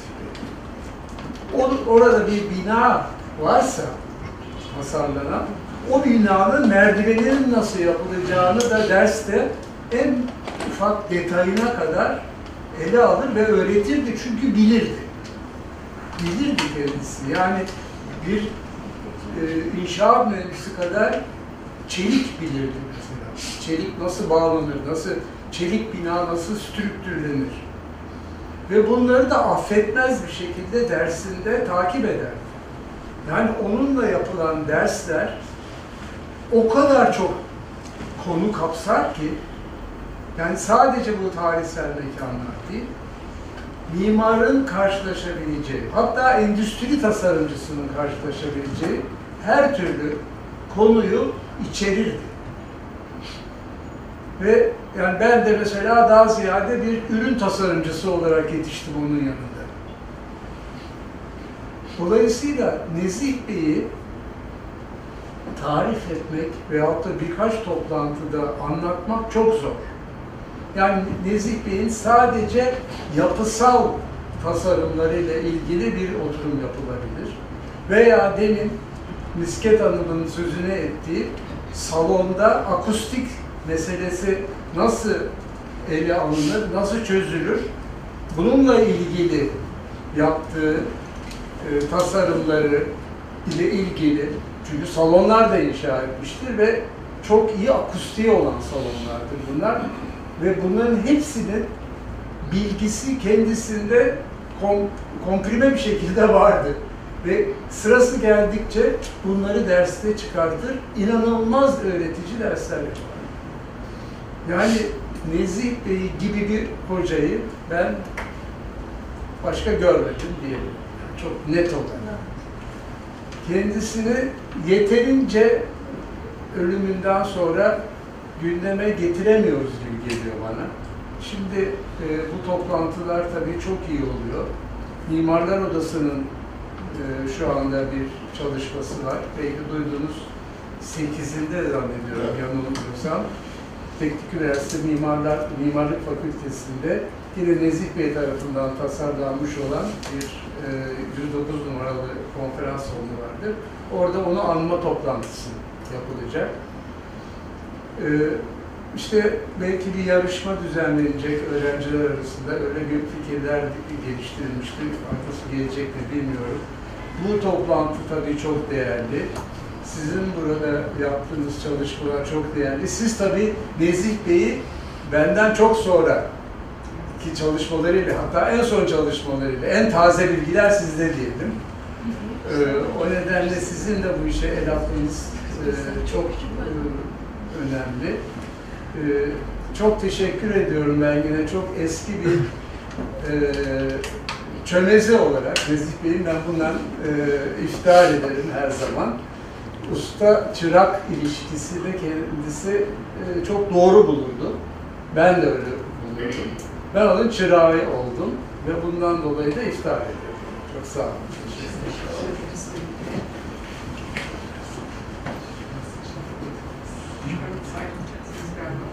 Başkanımıza teşekkür ederiz. Ee, Kendisi var başka bir toplantı için bize ayrılacak.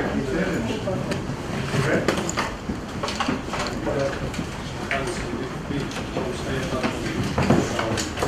Kolay gelsin.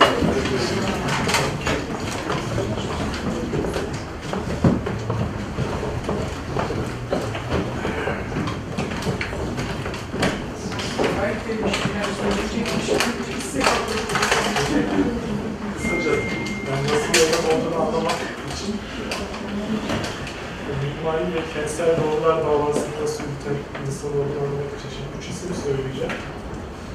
Bunları bakın bu iş öyle olmaz, bu şekilde olur diye ikna etmiş bir adam. Adnan Menderes, Kenan Evren, Recep Tayyip Erdoğan. Bunlardan biri bile büyük bir sıkıntı. Kişi cahil böyle bir olay değil mi?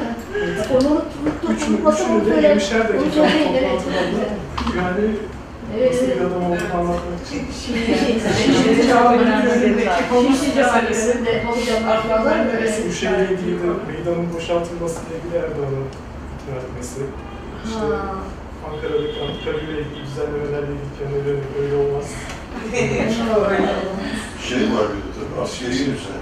Askeri kapının önünü yapmış resmen. Üzerindeki spekülasyonlarla mücadelesi de bütün genelkurmay başkanları hepsini sayabiliriz. Her biriyle bir mücadele. Rahmetli Almanya anlatmıştı. Evet, polis onları. Kapının önüne yattığı bir anlatı. Kendilerini içeriye sokmamış. Düşünebiliyor musunuz? Askeri darbe zamanı. Kendilerini içeriye bir adam kapıda.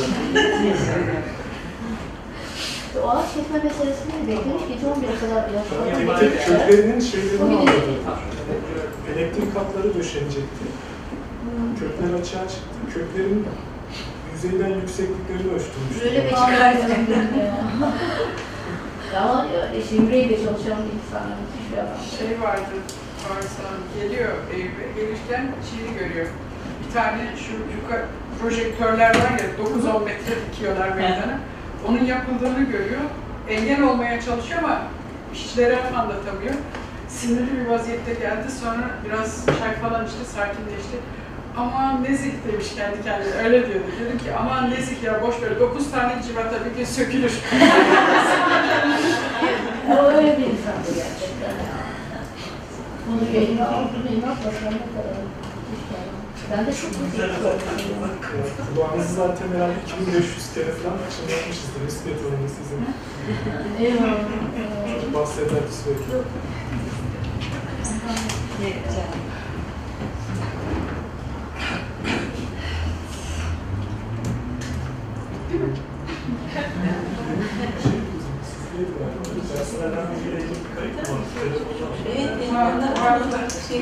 Ama atarım. Melih Bey'le hazırlamış aslında onunla açacaktım ama Ama şey, ya. kendimi kaybetmişim Yani onu. sadece sesini dinleyebilirsiniz isterseniz. Telefonu. Şey mu? Bence kalkın. Yani çok anlamlı olacak. Çok etkileyici oldu yani. Ayşe sen bulabildin mi? Bende var şu an. Ben size. Ben size attım ama indiremediniz herhalde. Ha, Yok görmedim. Öyle mi?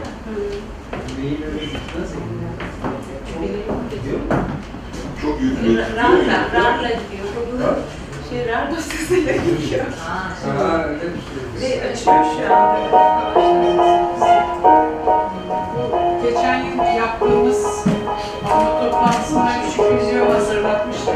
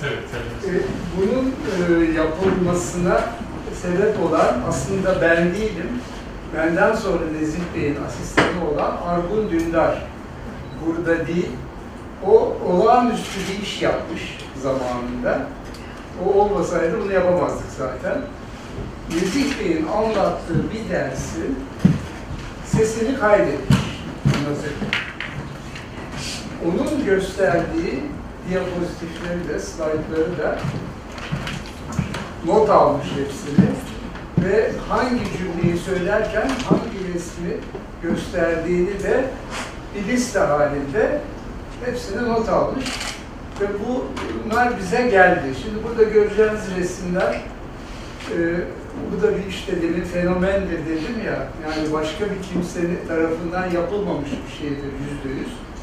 Biliyorsunuz e, Leica formatı denen eskiden fotoğraf makinelerinde kullanılan bir resim boyutu vardır. 24 milimetreye 36 milimetredir boyutu.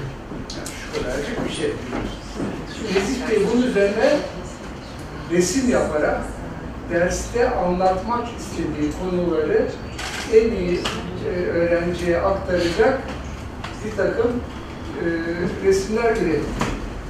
Bunları böyle akşam sabahlara kadar herhalde evinde oturup çeşitli malzemeler kullanarak, kimi zaman toplu iğneyle o resim karesinin üstünü kazıyarak, kimi zaman işte çeşitli boyalar kullanarak falan resimler yapmıştır.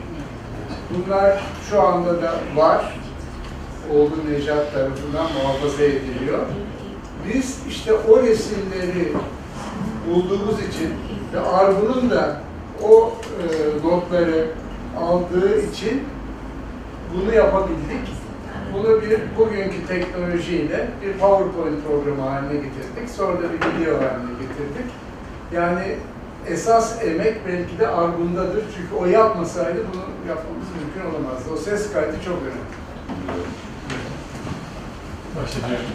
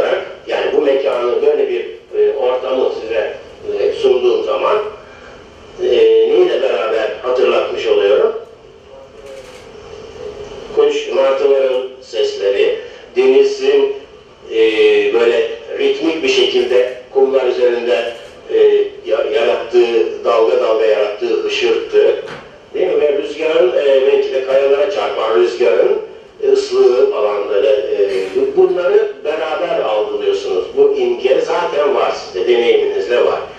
Evet. Yine e, sağda bir,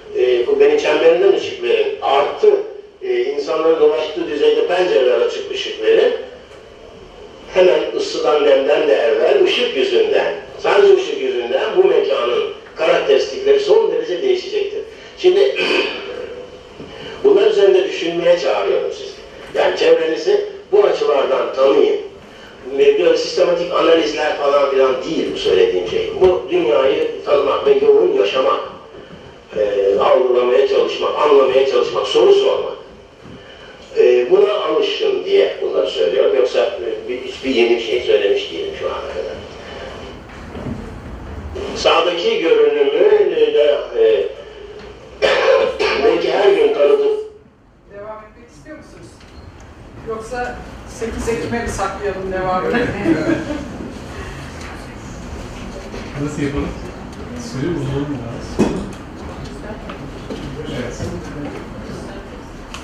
Nasıl isterseniz öyle yapalım. Evet, 8 Ekim'de bir daha.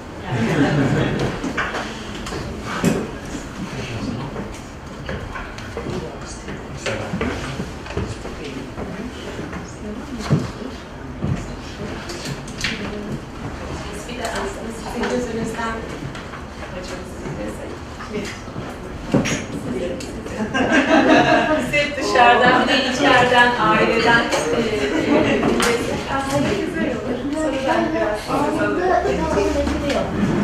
Onu bana anlattıydı kendisi. Evet, Şey yani, ve resimde gördüm ya hoş bir şeydi yani. Mimarların aileleri çilelidir biraz.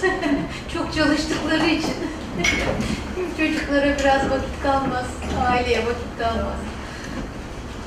Bu slaytların yapımında e, masasının üzerinde sürekli bir kere bu düzenek var. Yani e, bu asetata yazan, yani bugün CD'lerin üzerine rahatlıkla herhangi bir kırtasiyecide bulabildiği otomatiklerler e, var iken bu dönemde bunu bir tek Avrupa ülkelerinde böyle çok özel kırtasiyelerde falan bulmak mümkün. Bu slaytlar asetata yazan kalemlerle yapılıyor. Çünkü bir, bir başka e, şeyde, e, bir, bir başka slide e, kalemle çizmesi halinde derhal siliniyordu asetatın üzerinden. Dolayısıyla hani yurt dışından giden bütün eşe dosta tek siparişi asetata yazan kalem e, istedim. Daha sonra onun çünkü ispirtoyla çözeltilerek, çözerek işte buradaki şu e, tonlamaları elde edebiliyordu. Böyle bir e, dediği gibi kahve, o sırada mesela kahve içiyorsa hemen oradaki Türk kahvesinden bir şeyler üstüne. Çünkü bu tabii slide makinesinde bir anda birkaç misli, hatta yüzlerce misli büyüyünce çok farklı ve çok değişik efektler ortaya çıkıyordu. Ee, o yüzden de hakikaten tadı başka hiçbir teknikte olmayan kendine özgü bir, bir sunum tekniği oluştu. Bu, bunu Nezih Bey'in öğrencileri hep anlatırlar. Yani bu onun bir şeyi olmuştu değil mi? Bu, şeyler, bu ders, mekan örgütlenmesi dersi bir e, önemli bir ders haline geldi.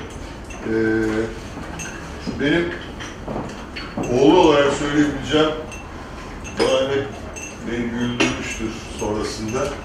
Tabii bunu anlatırken daha sonra o anda çok komik değildi benim için. Ee, ilkokul yıllarımı zannediyorum. Ya ikinci sınıf ya üçüncü sınıf ilkokul. Doğum günü. Ee,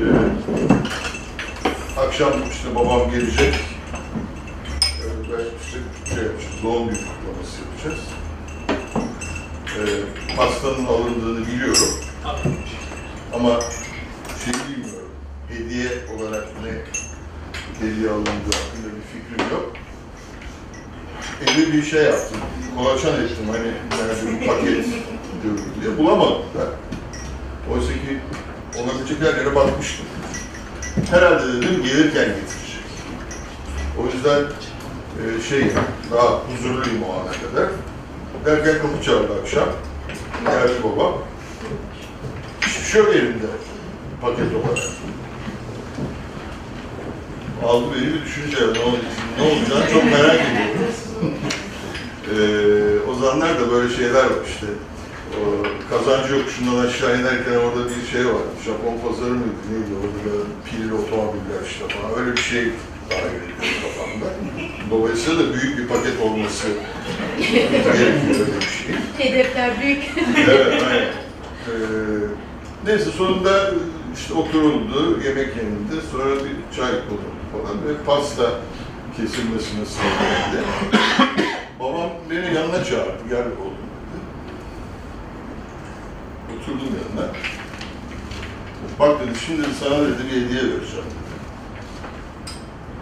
Bu hediyeyi dedi, e, nin değerini dedi, her yaşın ilerledikçe ve sen büyüdükçe çok daha iyi anlayacaksın.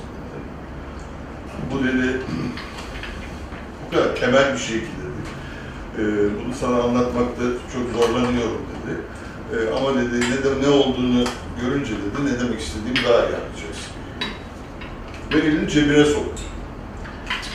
Şimdi o, o cepten benim mutlu edecek bir şey çıkmayacağını o anda anlamıştım zaten. Derken hakikaten böyle bir mücevher kutusunun biraz irisi bir kutu çıktı. Ve bunu bana böyle hakikaten ama çok şeyle, çok ciddiyetle, hiçbir şaka tarafı yok bu anlattığım. Ee, yani e, o hediyenin ehemmiyeti onun açısından yüzünden çok güzel yansıyordu. Ee, ve dolayısıyla böyle büyülü bir hava var ortada. Ben onu sulandıramıyordum. Yani öyle şey değil. Gayet ciddiydi her şey. Ve bana uzattı bu kutuyu. Ben açtım. İçinden şerit metre çıktı. Ondan sonra e, bu dedi, senin hayatında dedi, her şeyin e, daha, sö- daha felsefi bir konuşma yaptı. Şimdi hatırlayamıyorum. Yani e, bütün varoluşla ilgili işte e, doğrularla, ölçülerle ilgili, e, doğru yaşamla ilgili, doğru tasarlamakla ilgili bütün her noktada hayatında bunun e, bir sembolik anlamı vardır. Ve bu e, senin için bundan sonra çok önemli olacaktır eminim e, diye. Bana ilk şerit metremi işte, hiç unutmuyorum. Böyle parlak krom şeyde ortası göbeği kırmızı bir yuvarlak şerit metreydi. Ee, bu tabi e, onun meslek mimarlığa bakışında ve yani bir çocuk yaştaki evladıyla olan ilişkisinde bile bu mesleğin ne kadar boyutlu olduğunu ve bana neleri aktarmak için telaş içerisinde de acele ettiğini de çok güzel anlatıyordu. O gün mutsuzdum ama şimdi tabii daha iyi anlıyorum. ee, ve tabii ben, benim hayatımda mesleğim de aşağı yukarı belirlenmiştir. Yani e, nereye doğru gittiğim de belliydi. E, dolayısıyla o şerit metreleri hala kullanmaktayım. ben teşekkür ederim. Bunda bir şey ilave edeyim mi? Neden o zaman Nezih Hoca'yı tamamlayan? Benim dedim ya, yani Nezih Bey e, mimari proje dersinde bütün detayları görmek ister. Birisi bir proje getirdiği zaman hani bu şimdi fikir projesi de şimdi ben böyle bir karalama yaptım falan öyle şeylerden hoşlanmaz. Yani birisi bir şey tasarlıyorsa boyutlarını bilecek, hakim olacak. Yani çıkılamayan bir merdiven olmayacak, kapı olmayacak, genişlikte olmayacak falan hepsi bir kontrol ederek ilerletir bu projeleri. Yani yapı bilgisi çok önemliydi ve projelerinde aranır. Şimdi bir gün birisi bir şeyler tasarlamış, orada bir mekan, unuttum şimdi detayını bilmiyorum, bir oda mıydı neydi, baktı, burası kaç metre dedi, bunun genişliği dedi. Sonra baktı işte, 4 metre falan dedi. Hemen bunun bir gölgesi vardı küçük. Çıkarttı. Ölçüye göre baktı, hesapladı. 4.75 çıktı.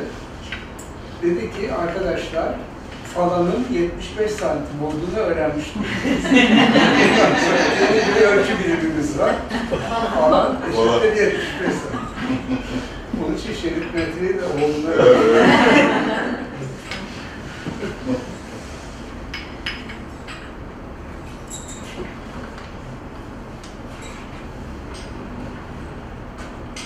Ben bir şeyler söylemek isterseniz. İskit Hanımlar, e, bizim Müslümanlar, bizim ilk işe başladığımız zaman ki biz onların yanında işe girdik. İlk tabii Nezahat Hoca'nın Eyüp Belediyesi ile irtibatını e, onlar sağladılar ve çok çok özel, e, zaten kendileri çok özel insanlar ve çok özel kişiyi buraya kazandırdılar. Tabii onlar gittikten sonra e, biz böyle yeni mezun, yeni işe başlamış arkadaşlar baş başa kaldık. Dönem değişti. Biliyorsunuz belediyeler beşer yıllık dönemler haline geldi. E, 85, 90 yok, 89, 84, 89'da. Ben 86'da belediyeye girdim. Hocayla o aralarda irtibatımız oldu. Ben de teknik üniversite mezunuyum ve hocanın e, kütüphane, bitirme kütüphane projesi yapmıştım ve hocamla orada biz çok karşılıklı böyle çok güzel e, bir e, öğrencilikimiz olmuştu. E, sonra arada bir kesintiye uğradı. Başka bir dönem geldi. Biz orada hocayla irtibatı işte e, yeni gelen belediye başkanının şeyinden biraz kaybeder gibi oldu. Aradan epey bir zaman geçti ama tabii duruyor yerinde gidiyor. Sonra tekrardan biz hocayı, e, ben işte arkadaşlarla falan gittik. Hocam biz Eyüp tek başına altından kalkamıyoruz. Ne siz bize gelin destek olun yardımınıza ihtiyacımız var diye biz tekrar hocamıza istedik. E, yaklaşık oradan e, ya rahmet eylesin, işte ölümüne kadar olan dönemde birlikteydik belki dediğiniz gibi son e, yılları hatta 94'lü yıllardan itibaren 2005'e kadar son 11-12 yılı birlikte e, neredeyse hemen hemen her gün birlikte geçip biz sabahleyin ona bir araç gönderiyorduk. O geliyordu. E, ona işte kendi masası yeri vardı. E, şey, ben bir tane çok önemli bir anı söyleyeceğim. Belediye başkanı. Birisiyle böyle bir şey konuşuyor. Başkan kalemini istediyor. Canım asla kalem vermezler. Kendi kalemini buldu. Ondan sonra mimar kalemini kimseye vermez dedi. O çok önemliydi. Ondan sonra o da bize şey oldu. E, biz çok şey paylaştık. Çok şey e, birlikte yapmaya gayret ettik. Hocanın sınırları yoktu. Biz hocanın sınırlarına belediyenin e, disiplin ve şeyleri işte parselasyona sokmaya çalıştık. Çok güzel şeyler yaptık. Eğitimin yayalaştırılmasından, yol notlarının indirilmesinden tutun. Bugün ben de aynı e, Hanım gibi bazı şeyleri son derece fazla üzülüyorum. Çünkü yapılan eserler bile e, özellikle e, Aras'ta meydanı diye bahsettiğiniz yerde harika bir şadırvan ve Konya'dan gelip resmini çeken insanlar var. O saça, e, inişi aşağıya bir meydanının dönüşü vesaire. Fakat bugün gittiğinizde kimse göremez onu. Her tarafı böyle kapanmış. Ee, yeni başkanımızdan biz tekrar rica edeceğiz. Çünkü e, belediyeler beşer yıllık, e, bir 15 yıl aslında hocanın burada olduğu dönemde e, 94'ten e, 2009'a kadar bir 15 yıl bir belediye yaşandı. O dönemde zaten hocanın tekrar hocayı önce başkana işte anlattık. Başkan çok etkilendi zaten. Kendisi de onun çalışmalarına devam etti. E, ve aslında e, mimar ve plancı olarak biz ilk defa şunu yaptık. Bugün plancı arkadaşlar direkt şehir plancısı olanlar, mimar kökenli olanlardan bahsediyor. Hala bize kızarlar. Biz projeyle ilk defa kentsel tasarım ölçeğinden planlama ölçeğine geçiş sağladık. Bunda tarihi 94-97. Yani önce tüm parsellere yönelik mimari projeler, kentsel tasarım projeleri tamamlandı. Biz bunları hocanın istediği doğrultuda ve yapılanma şartlarında imar planlarına işledik. Bu ilktir ve hala İstanbul'da veya Türkiye'nin hiçbir yerine daha e, yeni e, yapıldığını düşünmüyorum. Yeni yeni, aa evet böyle yapılması gerekirdi diyorlar ama biz bunu seneler önce e, yaptık ve seneler önce hocamızın aldığı plan kararları bugün geldiğimizde dehşetle bakıyorum ki yapılsın diye çok uğraştık, çok emek sarf siyasi dönemlerde e, bazılarında hala yerinde sayabiliyorlarını görmekten de büyük ben de çok üzüntü duyuyorum açıkçası.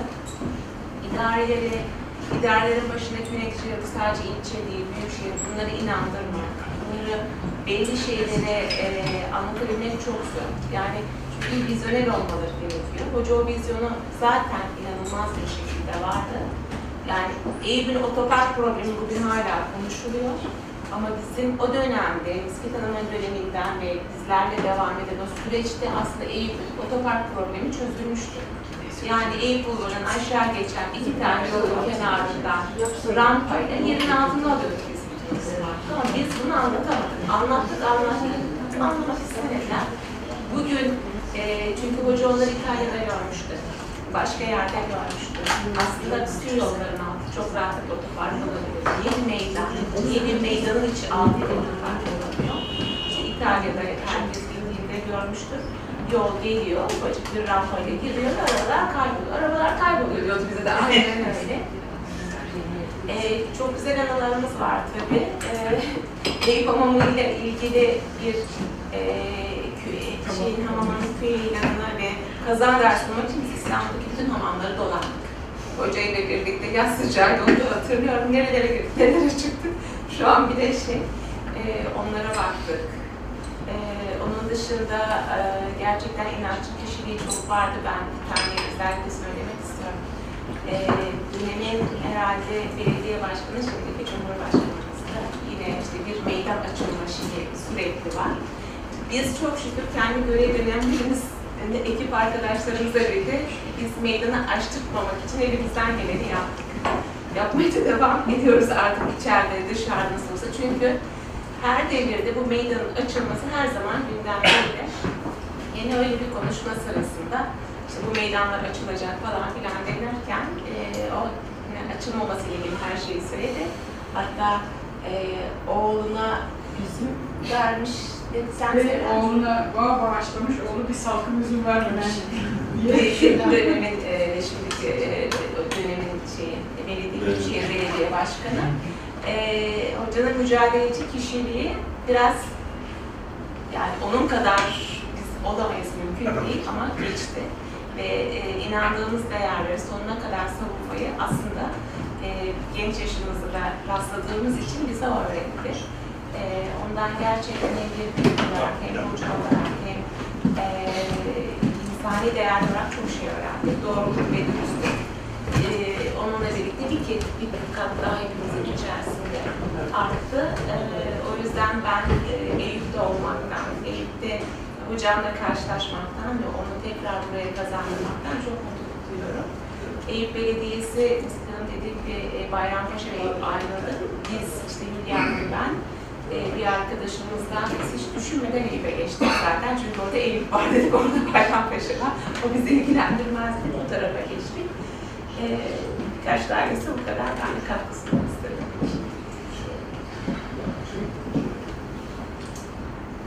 Katkı sağlayacaklar mı başka? O zaman şöyle yapalım. Ben e, sadece son döneminde yani çok e, sonraları e, belediyeye girdiğim için 2004 Eylül'de girdim. 9 ay kadar e, kendisiyle çalışma fırsatı bu- buldum. E, Öldüğü günde hastanede yanındaydım. Allah rahmet eylesin. E, Biz tabii ondan öğrendiğimizle e, hala Eyüp Belediyesi'nde çalışmalara devam ediyoruz. Aslında hocamızın koyduğu şeyleri arkadaşlar böyle geleneksel devam ediyor. Ee, hocanın arşivi, o arşiv fazla yok zaten elimizde kullanıcı. Çünkü aslında şanssız bir döneme rastladık. Ee, hem şanslılık hem şanssızlık. Dijital teknoloji bu denli yaygın değildi hocayla çalışmaya başladığımızda. Rahmetli Yılmaz Zenger'in dijital teknoloji arası iyiydi. Hatta bir dedik ya hocanın bütün eskizlerini nasıl yaparız, nasıl taratırız, ne yaparız filan dedik ama onda da çok büyük bir başarımız olamadı, bulamadık o dönemde. Ben 2009'da ayrıldım işte ondan sonra e, zaten hocamızı kaybettiğimizde sadece arşiv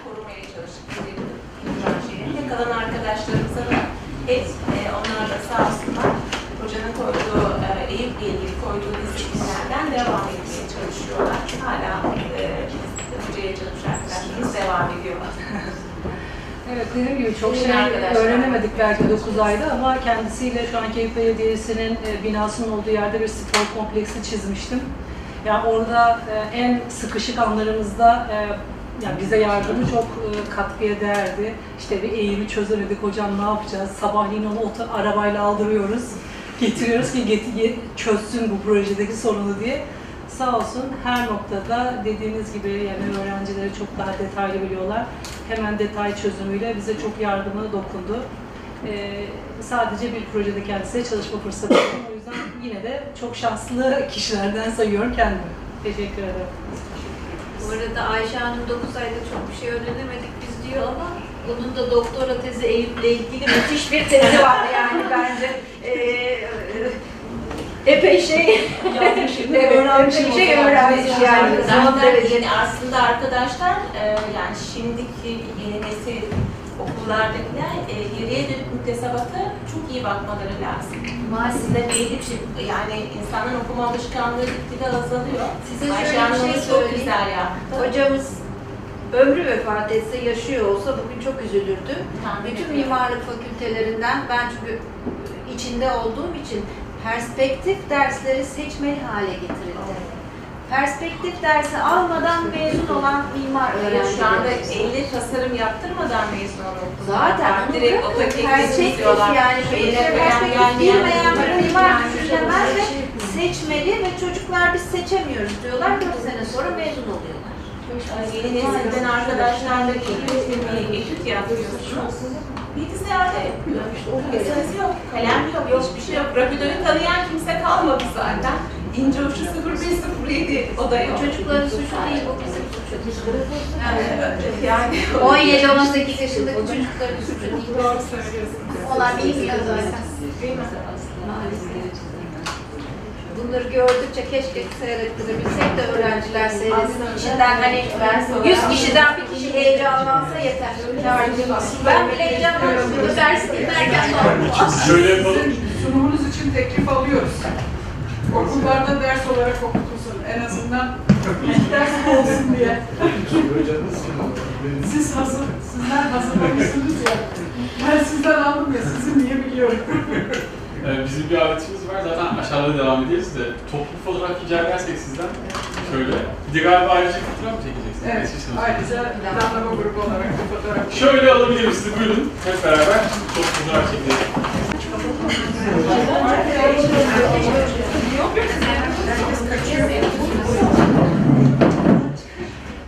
Evet, gülümsüyoruz. Evet, buradayız. Çekiyorum. Sen de alacağım. Bir dakika.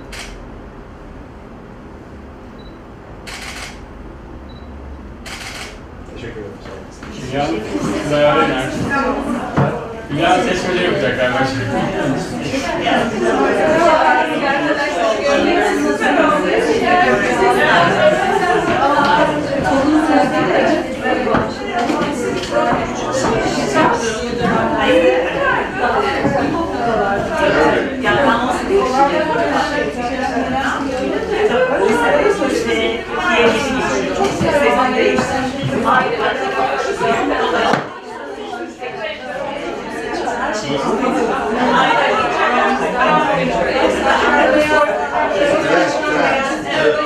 Tren var. Dünyanın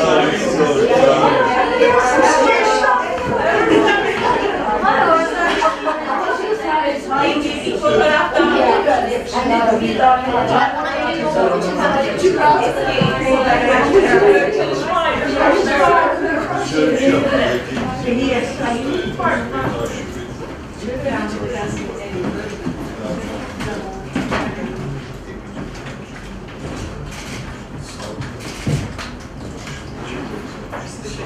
Şöyle.